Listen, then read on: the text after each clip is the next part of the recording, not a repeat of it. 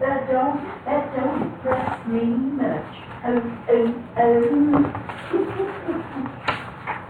Hello, friends. I'm hoping that you're able to see and hear me okay because this is a first ever thing for Bill.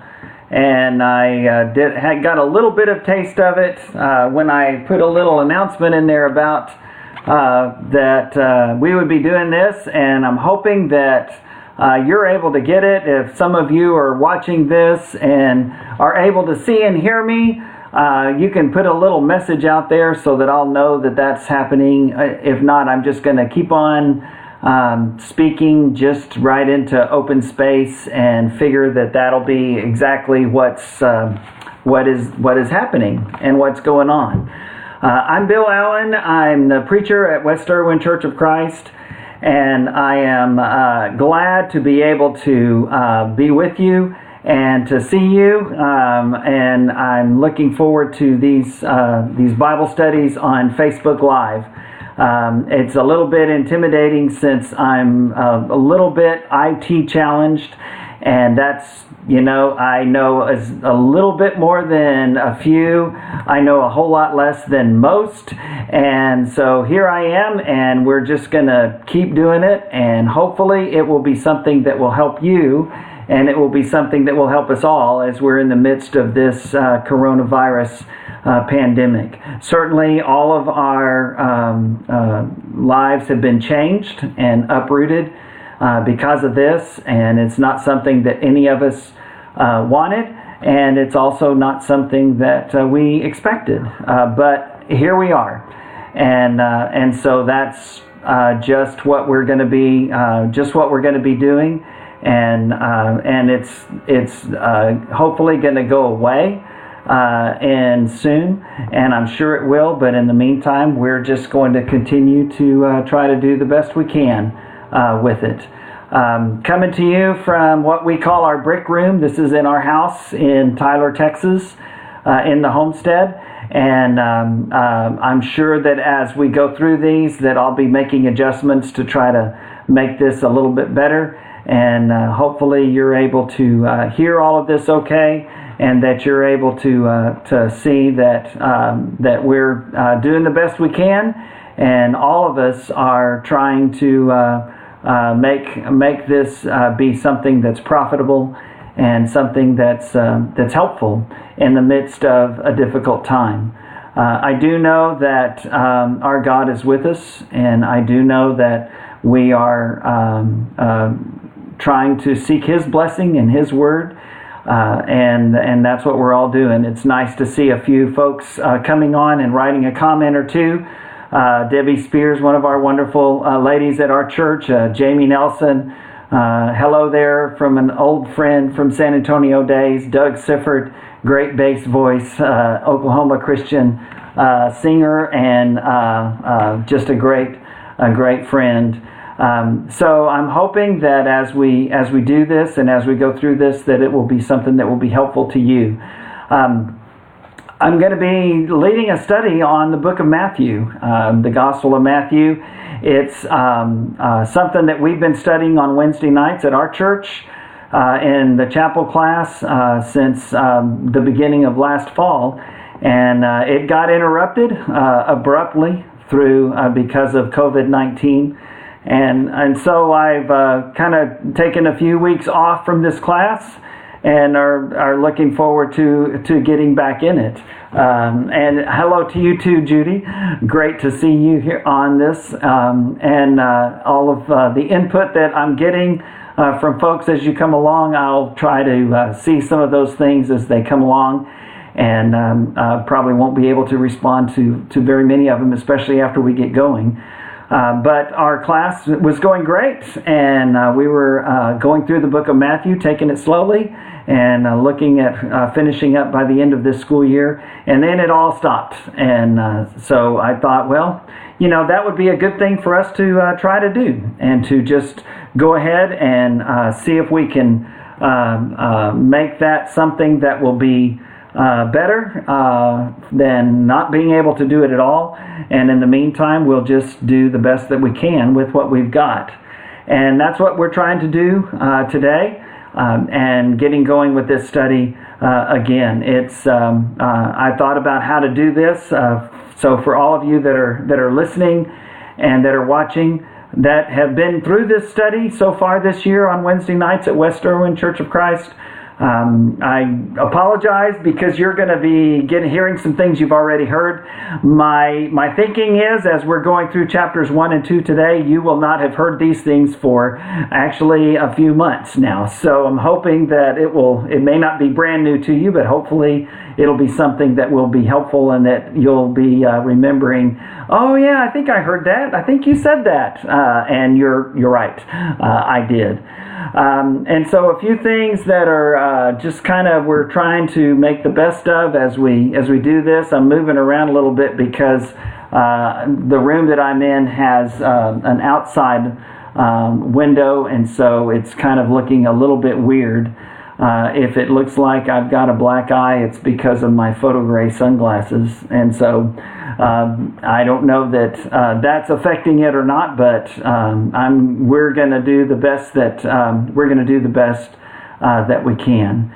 Um, so as we're uh, as we're getting started with this and looking at the Gospel of Matthew, I thought a good place to start would be just to kind of talk about the context of the time and what they were going through and how things were going um, for them. Uh, and you think about, you know, you think about Matthew, Mark, Luke, and John, and you think about the time that it was in. Uh, that time at the beginning of uh, the New Testament times. Uh, the prophets of the Old Testament, at the end of the Old Testament, they were uh, preaching the Word of God and trying to help the Israelites adjust to a bunch of crazy, weird situations themselves. Because as we know in the Old Testament, they sometimes followed the Lord and sometimes not so much. And as they as they did this, we um, we hear those words from the prophets, and we hear those calls to come back to the Word of God, and um, and then all of that kind of goes a little bit um, away. We don't hear as much anymore, and that's just something that is uh, surprising to us that there's so much uh, silence there. And so I think that what we're, um, you know, we, what we see when we come to the New Testament, we realize that the children of Israel had been in exile and then they had been released under King Cyrus uh, 70 years after the Babylonians had taken them into captivity in 586 BC. And, and so they come back and they begin to rebuild and they rebuild the temple and they rebuild the walls with Nehemiah and the temple with Zerubbabel and the others and they um, and and they begin to hear again the word from the Lord, and then it and then it's it stops, and as they're there in exile, and as they're there waiting for the Messiah, waiting for the Savior, that descendant of Abraham that would come, um, uh, several hundred years uh, go by. And then, as we see the beginning, we we uh, see the division of the uh, of the Israelites uh, into different groups, uh, a sect like the Pharisees or the Sadducees and some others. Uh, it's during that time that we see the world empires change. Uh, the uh, Babylonians uh, give way to the Medes and the Persians. Cyrus, king of Persia, decrees that all nations can go back, including Israel, to their homeland, and they do. And as they do, they rebuild. And, um, and then, of course, the Medes and the Persians uh, give way uh, to Alexander the Great and the Greeks, and they have a great and wonderful empire. And then the Greeks give way finally to the Romans, and the Romans, the Rome, the Empire of Rome is the power, uh, and when it comes down to getting close to the time uh, of Christ, and as they're as the Jews are waiting and praying and watching for that uh, Messiah to come, they're they're not expecting the kind of Messiah that actually um, actually does come. Uh, if you want a good history of the time between the Old Testament and the New Testament, I would certainly recommend uh, the um, uh, what is seen in in the uh, in the Daily Bible that F. LaGard Smith has edited. It is um, it is something that is uh, uh, there for. Uh, for you to use as a great daily Bible reading tool. But also, that is something that uh, this time between the Testaments, he has a couple of days of readings there that are very helpful and uh, summarize that, that time period. Um, and so that's a, that's a great thing and a great tool.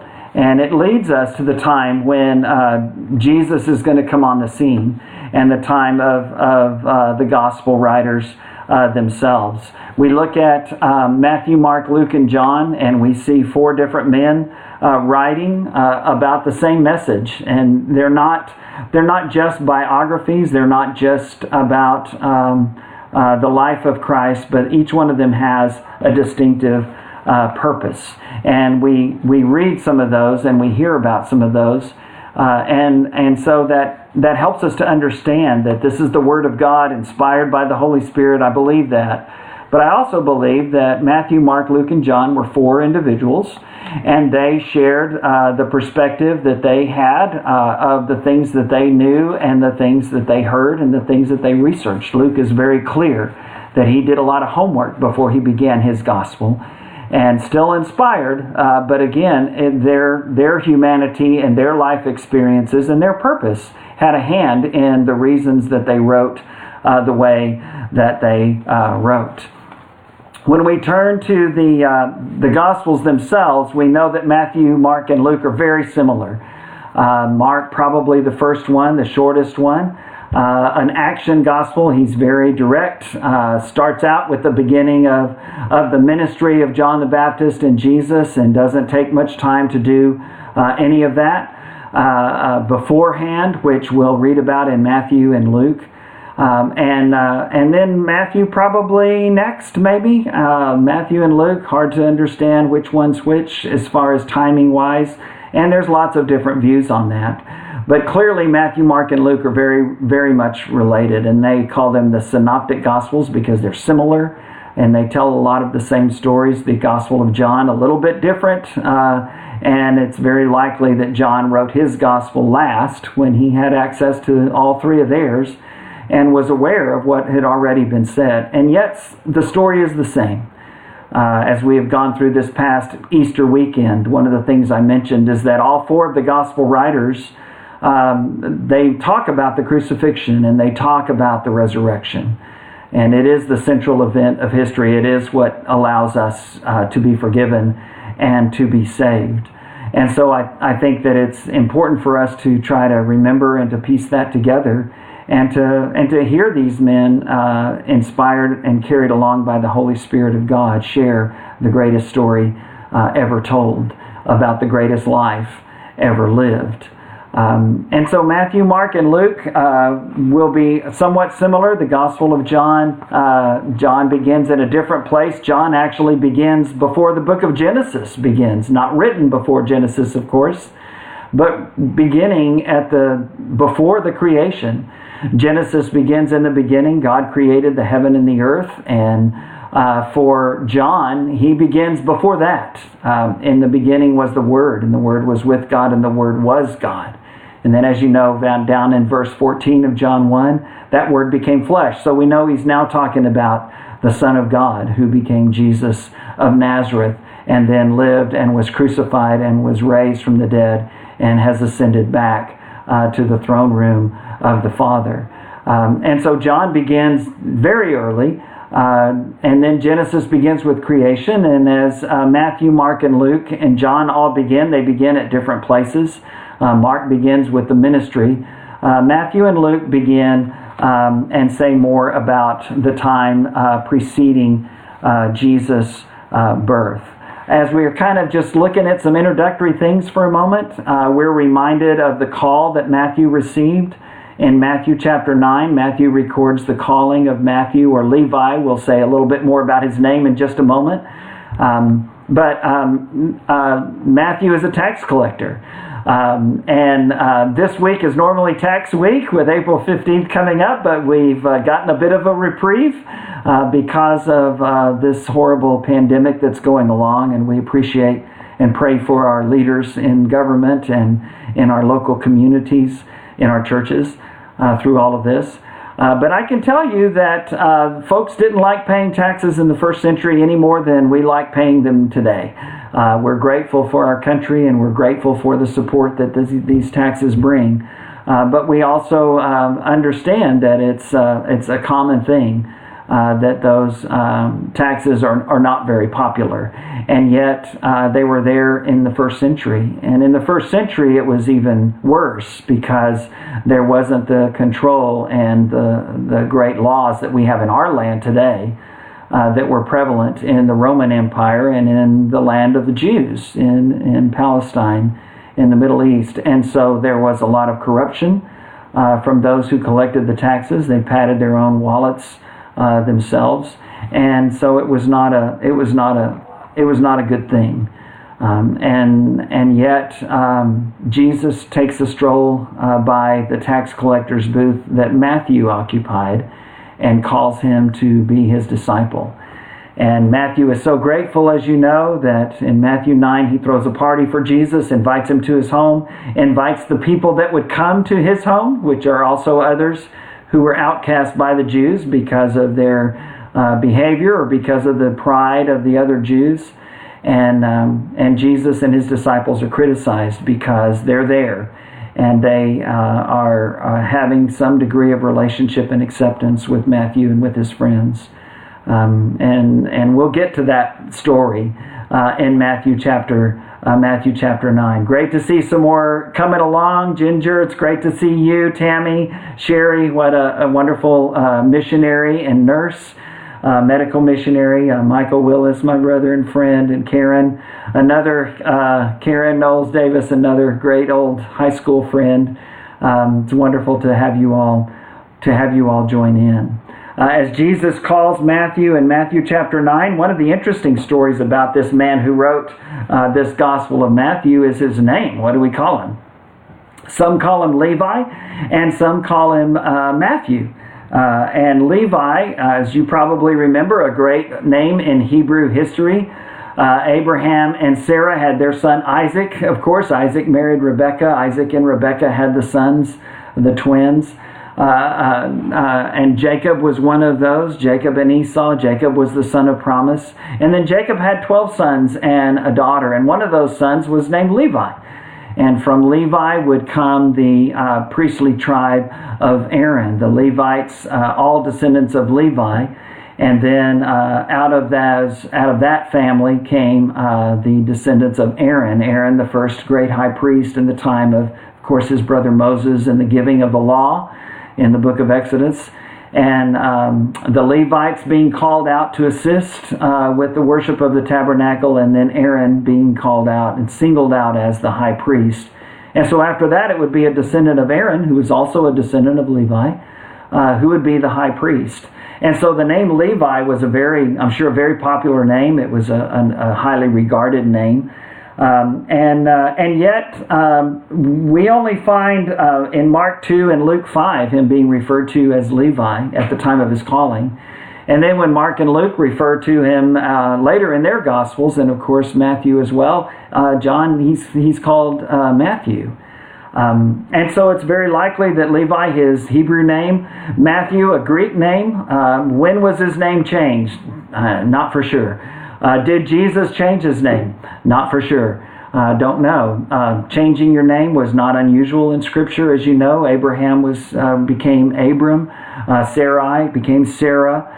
Um, it, you see other examples of that in the New Testament. Peter uh, was called Cephas at first. The the Hebrew name Jesus, the Rock. Peter named him.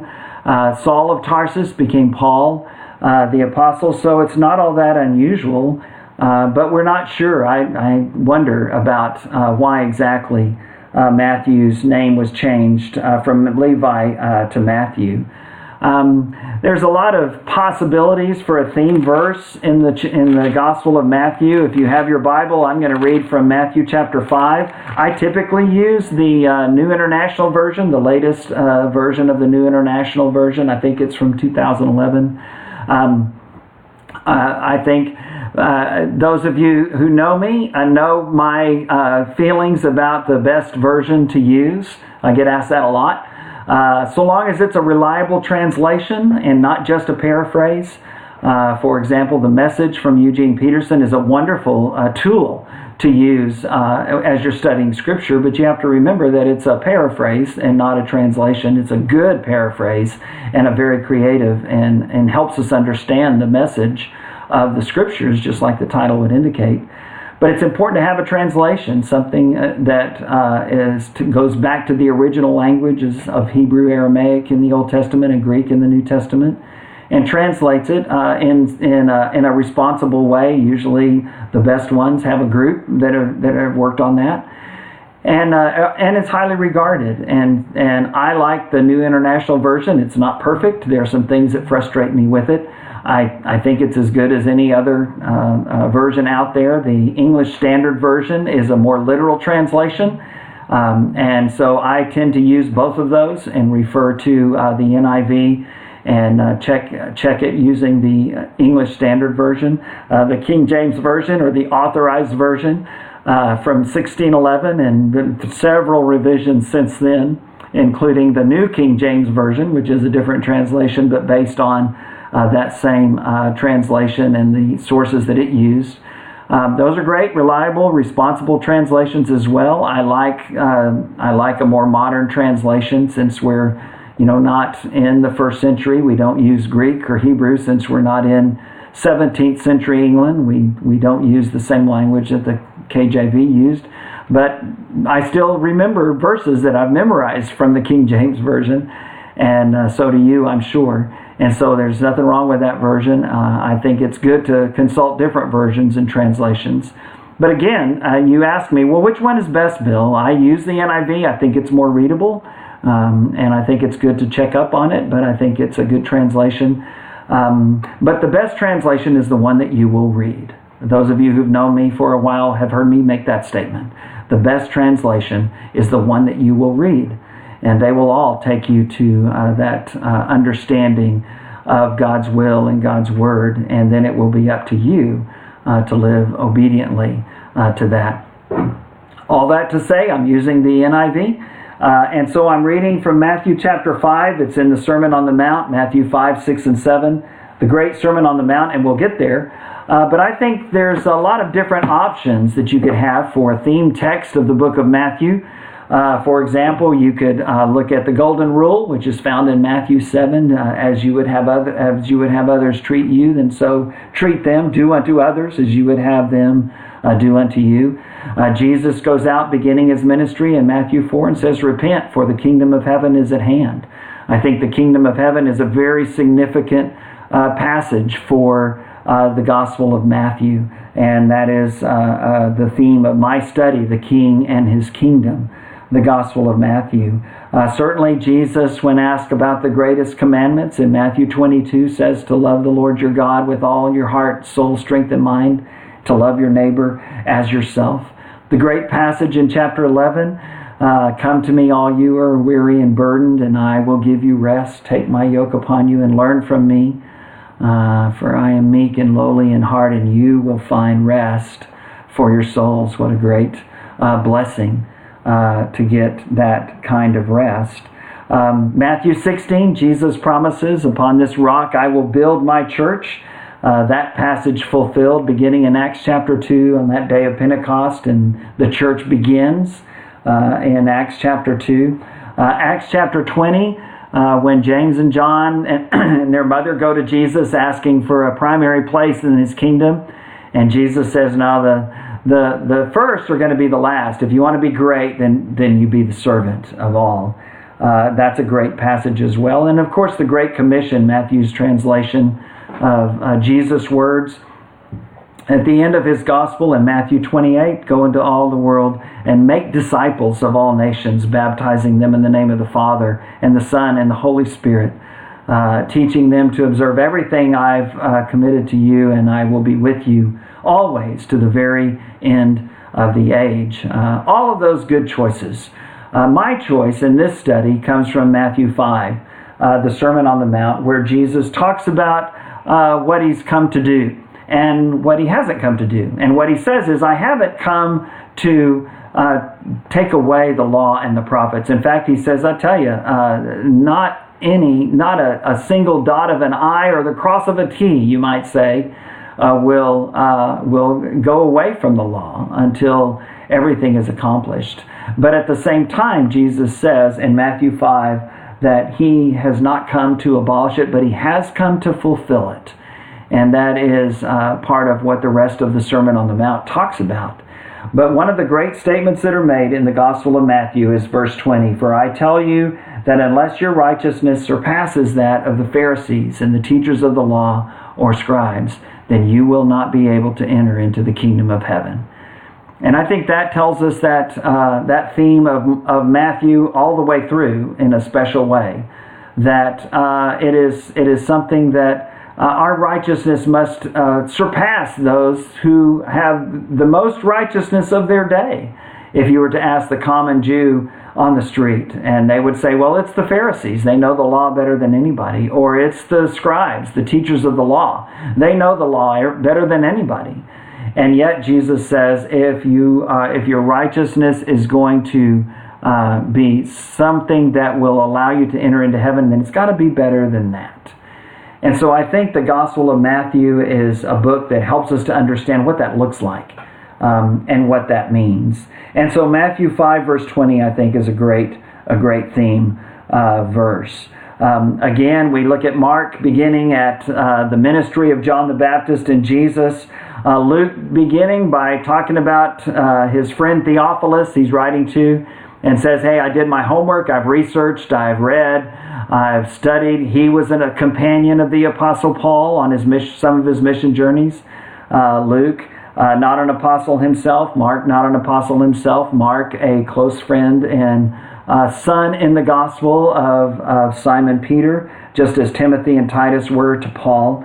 Um, John, of course, has that great purpose statement at the end, towards the end, in John chapter 20, uh, when he talks about uh, the reason why I'm writing you. I could tell you a lot of different things that Jesus did, but these ones that I've included, uh, I've told you so that you might uh, come to believe, and that believing you might have life uh, in the name of Jesus Christ. A very clear purpose statement in John 20, verses 30 and 31. I think Matthew 5, verse 20 is a great theme statement for the Gospel of Matthew.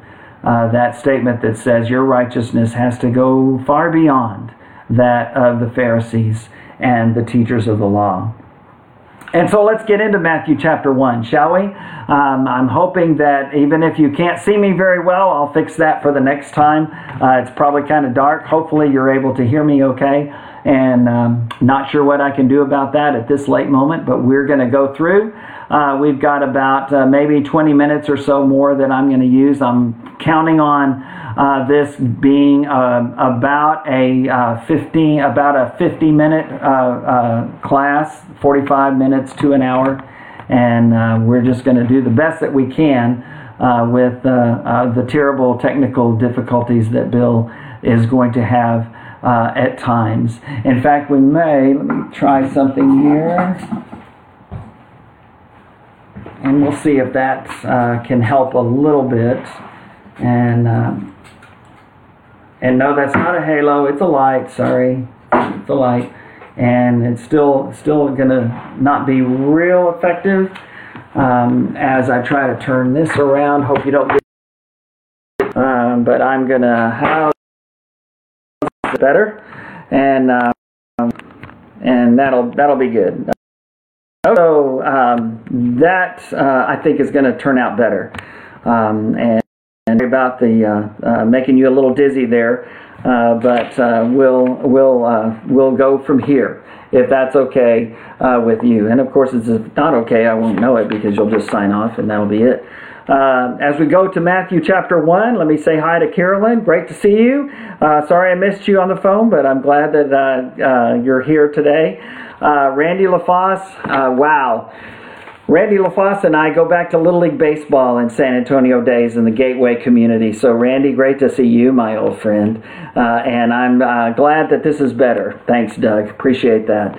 Um, this is what happens when you have a preacher doing technical and um, uh, makes me appreciate my friend Terry a whole lot more and others who help us out uh, in, in those areas.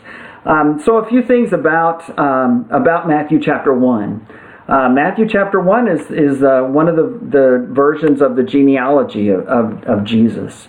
Uh, we find that in Matthew chapter 1 and in Luke uh, chapter 3. And Matthew begins with a very uh, general statement, you know, the beginning, uh, the genealogy of Jesus Christ, the son of David, um, the son of Abraham. And, and so, right from the start, we know that this genealogy is going to be a um, going to be a summary. Uh, and and so now we're we're trying to we're looking at um, at at going from there with that. Um, and the first thing you know about the genealogies between uh, Matthew and Luke is that they're different. Um, they're different. And so, how, how does that happen? Well, I, I think there's a couple of reasons why it happens.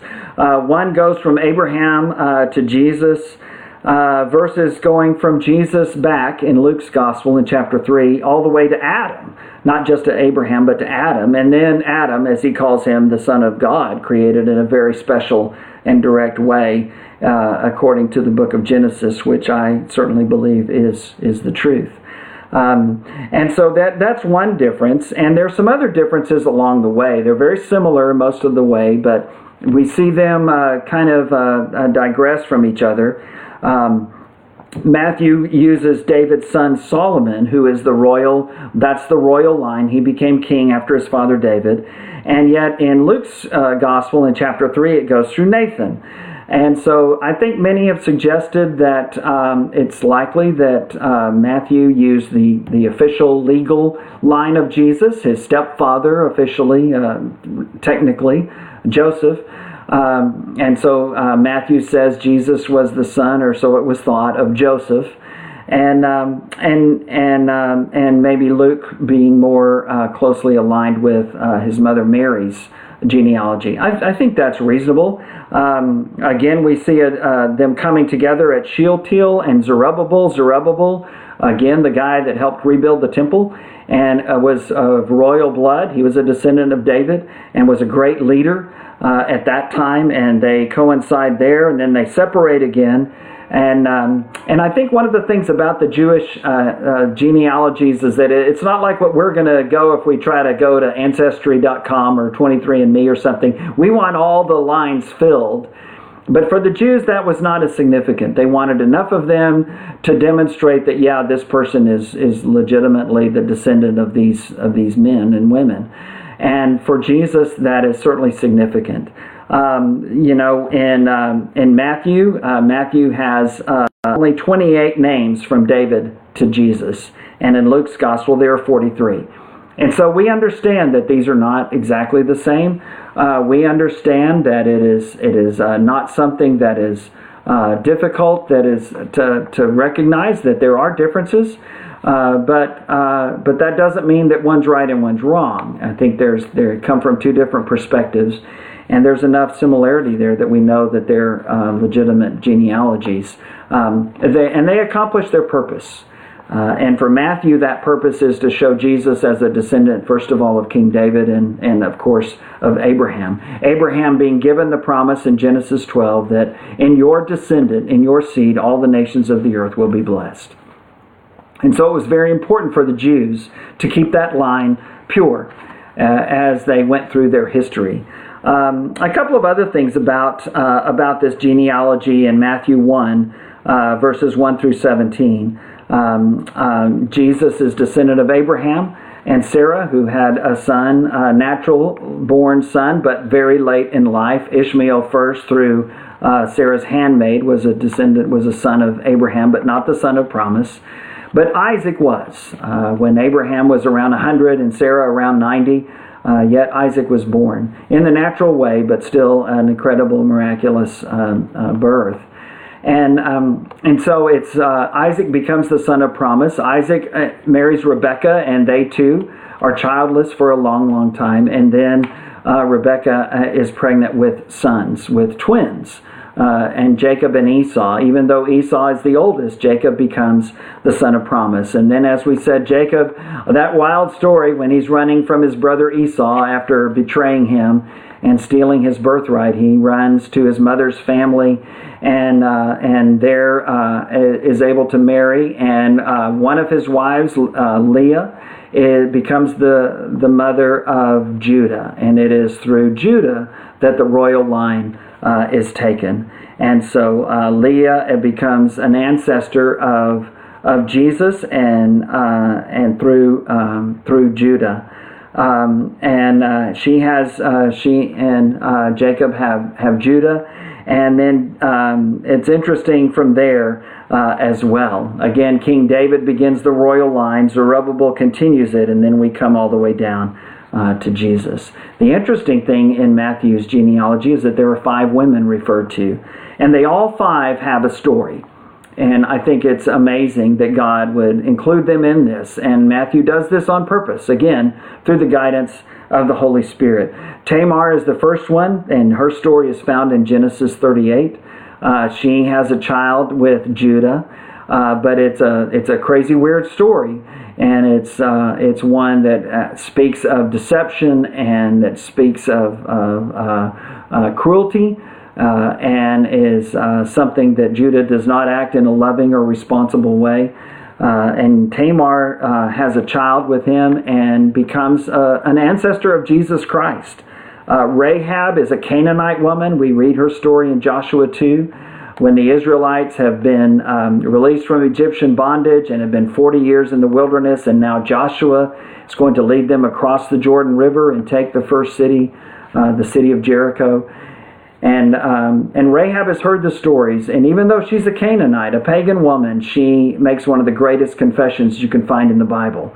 And that confession is this I know that God is going to give you this land, my city, and my people. I know this because of the stories that I've heard of what God did for you uh, in Egypt and since. And I know that your God is God. And that is exactly why all of those plagues occurred. That's exactly why those things occurred, so that people would know that the God of Israel is the one true and living God. Um, Ruth is also mentioned. Ruth is also a pagan woman. She is a, a, a, a Moabitess, which means she's uh, um, uh, from the land of Moab, great enemies of the Jews. Uh, and yet uh, she becomes an ancestor of, of Jesus Christ. And that story in the book of Ruth is one of the most wonderful and heartbreaking and joyous and romantic stories that you can find as she uh, is very faithful to her mother in law, Naomi. Um, those great words that are recited at many weddings uh, where you go, I will go. Whither thou goest. Uh, your people will be my people, your God will be my God. Uh, let not anything but death part you and me. Um, those words are found in the book of Ruth, and they're not from a husband and wife to each other at their wedding, but it is actually from this woman, this pagan woman, Ruth, to her Jewish mother in law, Naomi. They had both lost their husbands. She had married Naomi's son, and her husband had died. Naomi's husband had died. Uh, another Moabitess woman had married uh, Ruth's um, uh, husband's brother, and he had died. And um, and Ruth goes back with Naomi and is faithful to her and marries this wonderful uh, a compassionate man by the name of Boaz. And uh, Ruth ends up in the line of Jesus Christ, being David's great grandmother, in spite of being uh, a Moabitess. Um, and then Bathsheba is referred to. Uh, her story, very well known, uh, David and Bathsheba from 2 Samuel 11. And it's interesting, Matthew doesn't even call her by name, but as he refers to Solomon, he says, whose mother had been Uriah's wife and uh, Bathsheba taken advantage of by King David, a man in authority. It doesn't make her uh, less responsible, but it does make David, I believe, more responsible. If there were a Me Too movement going then, uh, David would have been held accountable and responsible as well. He should have been. Being the man in power, the king uh, summons Bathsheba while her husband is away fighting battles for David as one of his trusted followers. Uh, David sleeps with Bathsheba. She is pregnant. She sends word to him. Uh, David tries to uh, get Uriah to sleep with his wife, but because he's so faithful and loyal to his fellow soldiers who are still at battle, he refuses to do so. So David sends him back uh, to the commander with a with a sealed envelope, a sealed note saying, "Put Uriah on the front lines where the battle is the thickest, and when it gets really bad, then have everyone pull away." And so King David basically calling for the murder of Uriah so that he can marry Bathsheba, which he ultimately does after the period of mourning. And then she has a son, and, and everybody, every, David thinks he's gotten away with it, but he has not. God sends the prophet Nathan, and he confronts him, and um, and uh, David repents in such a beautiful, wonderful, amazing way.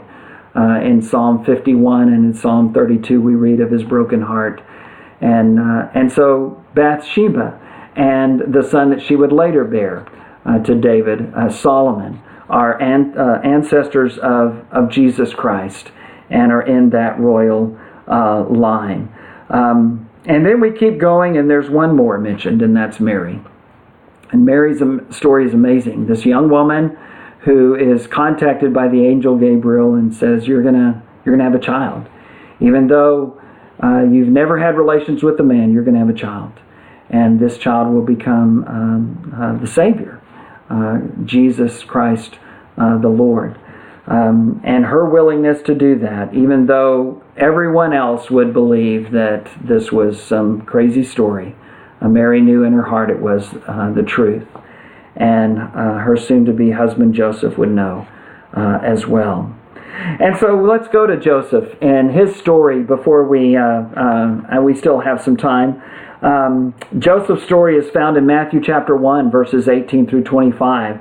Um, and uh, and it's interesting. He is visited by an angel of the Lord. The angel is not named like Gabriel is named uh, with um, with Mary, uh, but uh, he's visited by an angel of the Lord. And um, Luke, as he recalls uh, Gabriel's visit to Mary, uh, doesn't recall doesn't record this visit to Matthew, and Matthew does the opposite. He records the angel's visit to Joseph, but not to to Mary. And again, we understand that, um, that Matthew is writing uh, from a, a, specific perspective, which is uh, to establish Jesus as the King, as the Messiah, the uh, Savior, first of the Jews and then of all of, of humanity. And, um, and so Matthew records this, uh, this visit uh, from the angel of the Lord uh, to Joseph. And, and it's interesting, and I think we have to recognize how difficult this must have been for Joseph because for Joseph, um, he doesn't get the story ahead of time.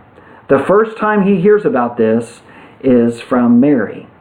And Mary says, Hey, I'm pregnant, but before you get angry, uh, this is from God. I had a visit from an angel, and this is what he said.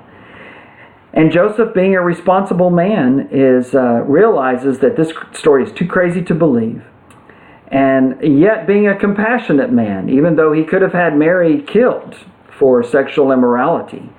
Uh, he tries to put her away quietly, to divorce her, even though they were not officially married, they were engaged.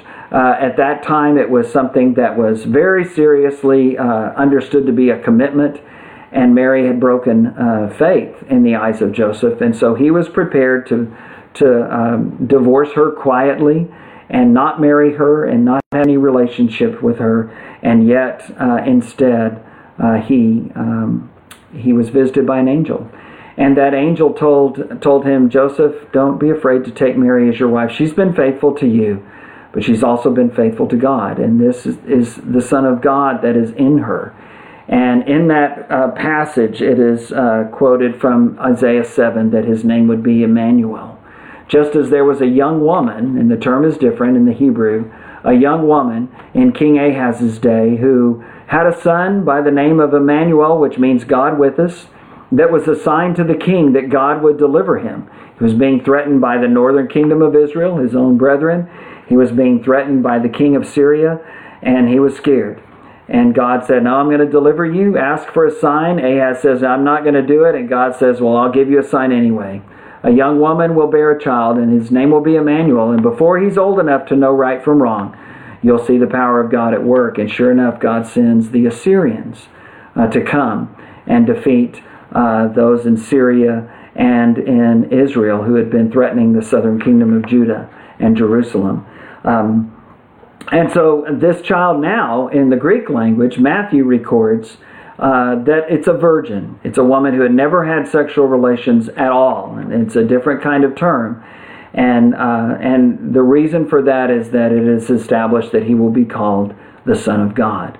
And so Mary has uh, the promise of a virgin birth. Joseph, uh, in hearing from the angel, is all in. And he takes Mary as his wife, though they do not have any sexual relations until after the birth uh, of Jesus. It's a wonderful story. It reminds us uh, so much of the value of all life, including life in the womb. And, uh, and we'll see that in John the Baptist uh, as well uh, coming up. Well, maybe we've got uh, time for just um, another story or two from uh, Matthew, starting in Matthew chapter 2. This is the story of the wise men, or the magi, as it were. Uh, Jesus is born. Matthew doesn't write a lot about that. We get a whole lot more of that from Luke. Um, but uh, this story of the visit of the Magi is found only in Matthew, in Matthew 2, uh, verses 1 through 12. And so we ask ourselves, well, how many were there? Well, we don't really know for sure. Well, where did they come from? Well, somewhere back east. That's about all we know. What about this mysterious star? Well, we don't know much about that either. All kinds of people can go through all kinds of research and try to figure that out, and what they come up with, I'm willing to listen to.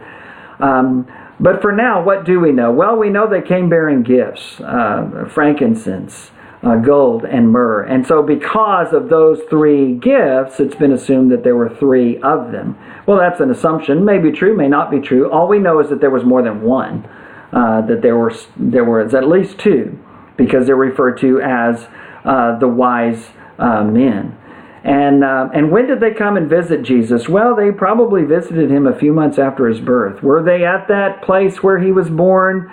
Um, in that manger in that um, area where the, the livestock were? Probably not. They probably came later. Jesus and Mary still in Bethlehem, uh, yet they were there probably in a rented house of some sort as they were able to find lodging after the initial birth. Um, and so, are the wonderful nativity scenes that we have could be possibly a little bit inaccurate? Well, maybe. Yeah, maybe. Do I still have them in my house? Yes. Do I still have three wise men in there? Yes. Do I still have them at the manger scene? Yes. Do I love them? Absolutely. Am I getting rid of them? Not a chance. Not a chance. I understand the story, but I also understand that this wonderful uh, story of this amazing birth that has given hope and love to so many uh, is such a significant part of our history and our culture, and it helps us to understand uh, the blessing uh, that Jesus' birth uh, was. It was in Bethlehem, according to the prophet Micah. He said it would be, Jesus would be born in Bethlehem.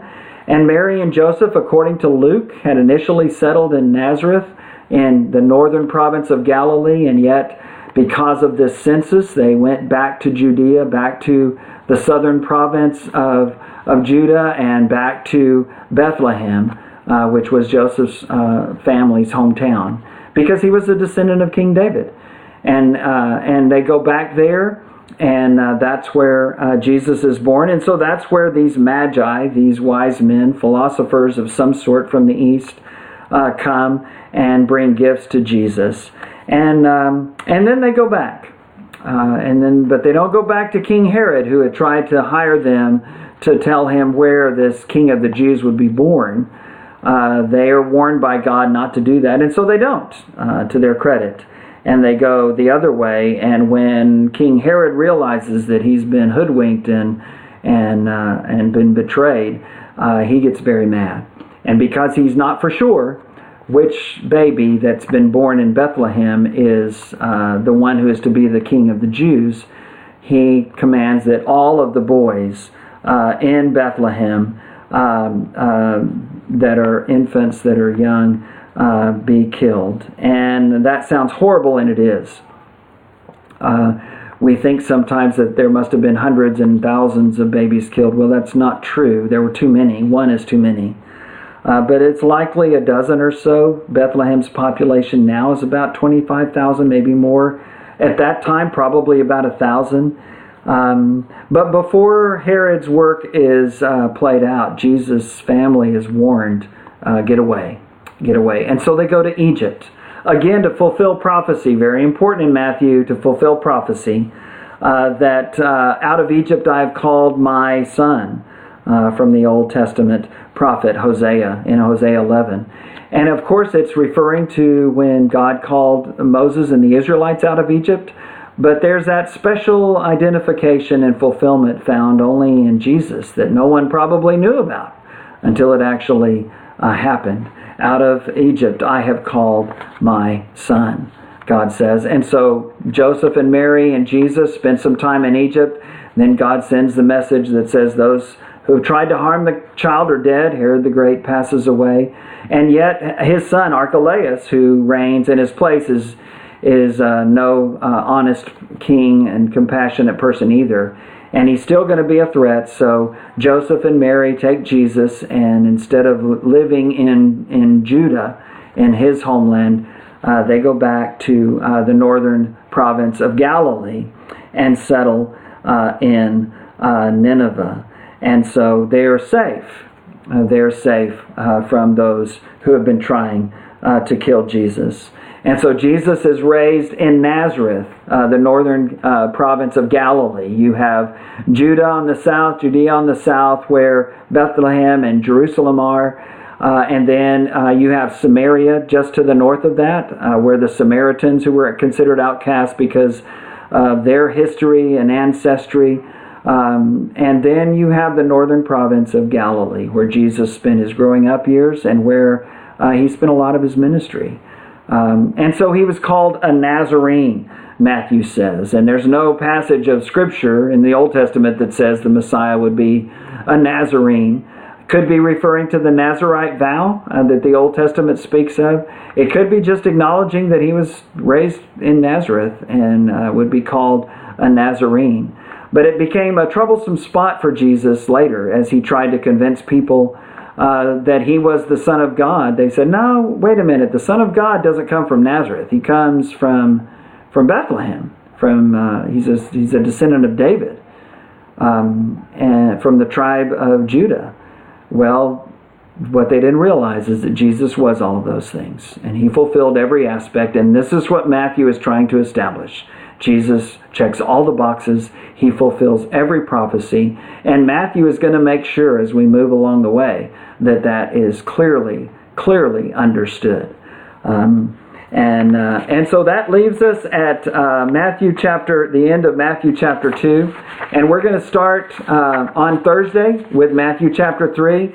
Uh, we'll look at, try to get a couple of chapters down each week, each, each session actually. And I plan on having these little uh, sit down Bible studies, hopefully with good lighting, the whole time next time and not just the last half. Um, but we'll plan on doing that on Tuesdays and Thursdays at 4 p.m. Central Time. I really hope you can uh, join us. Uh, it's nice to see that my dear friend Mary Lee uh, has joined us from here in Tyler. Also, my brother and co-worker Davey Carter. Davey, good to see you there. Uh, Dennis Hogan, uh, a, a great old friend and a wonderful student in ministry when we were at the Center for Christian Education and. Um, just appreciate so many that are going to be a part of this. Um, hopefully, you can tell a few others, hey, you know, listen in. Because I can't see you and you can see me, you can be ironing or you can be, does anybody iron anymore? Or you can be eating a sandwich or you can be, um, can, you know, listening to music and watching me as well, whatever you want to do. Uh, but I hope that you'll take part in this. And I'm excited about going through this study.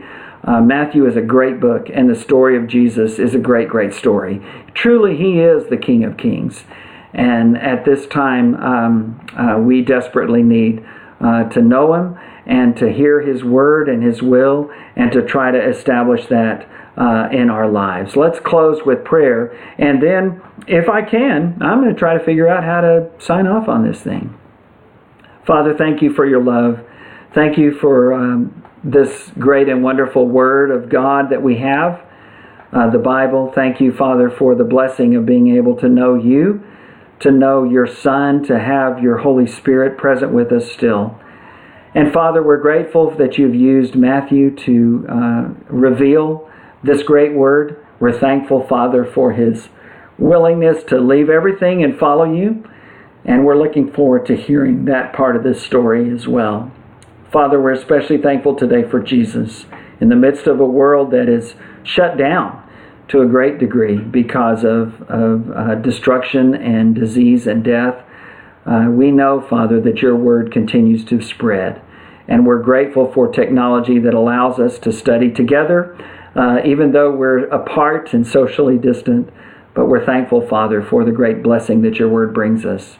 Father, bless us as we, um, as we go through this study. We pray, Father, that those who need to hear this story will hear it. And I pray, Father, that you will bless me, that I'll be able to get out of the way enough uh, to be able to share the word of God uh, that they need to hear. Father, thank you for your grace and your mercy. And none of us could be saved without it. And yet, all of us who will turn to this great one that Matthew talks about, uh, Jesus, your Son, that we can be. So, Father, bless us, bless our nation, our communities, bless our world. In Jesus' name we pray. Amen. Okay, I will see you again, and uh, God bless, and I hope everything uh, goes well uh, for you.